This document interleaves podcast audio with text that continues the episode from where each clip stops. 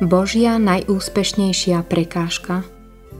Preto ho Boh nad všetko povýšil a dal mu meno nad každé meno, aby pri mene Ježiš pokľaklo každé koleno tých, čo sú na nebi, na zemi, aj v podsveti, aby každý jazyk vyznával na slávu Boha Otca, Ježiš Kristus je Pán.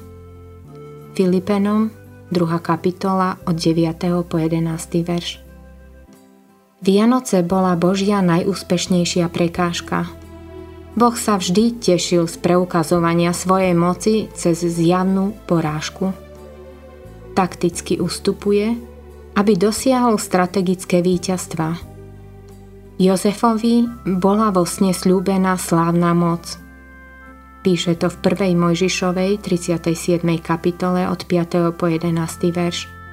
No aby toto víťazstvo dosiahol, Musel sa v Egypte stať otrokom. A ako by to ešte nestačilo, keď sa nakoniec jeho životné podmienky zlepšili, stal sa z neho niekto ešte horší ako otrok. Stal sa väzňom. Ale všetko to bolo naplánované, pretože vo väzení stretol faraónovho sluhu, ktorý ho nakoniec priviedol k faraónovi a ten ho potom ustanovil nad celým Egyptom aká nepravdepodobná cesta k sláve. Ale to sú Božie cesty, dokonca aj pre jeho syna. Vyprázdnil sa a zobral na seba podobu otroka, ba ešte horšie, trestanca a väzňa a bol popravený. No podobne ako Jozef, aj on sa držal svojho poslania. Preto ho Boh nad všetko povýšil a dal mu meno nad každé meno, aby pri mene Ježiš pokľaklo každé koleno.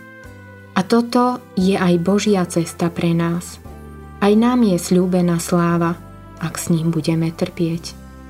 Rímanom 8.17 Cesta hore ide dole. Cesta dopredu je dozadu. Cesta k úspechu vedie cez božskou prozreteľnosťou pripravené prekážky.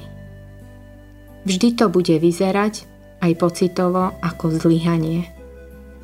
No ak nás príbeh Jozefa s Ježišom majú počas týchto Vianoc niečo naučiť, je to toto.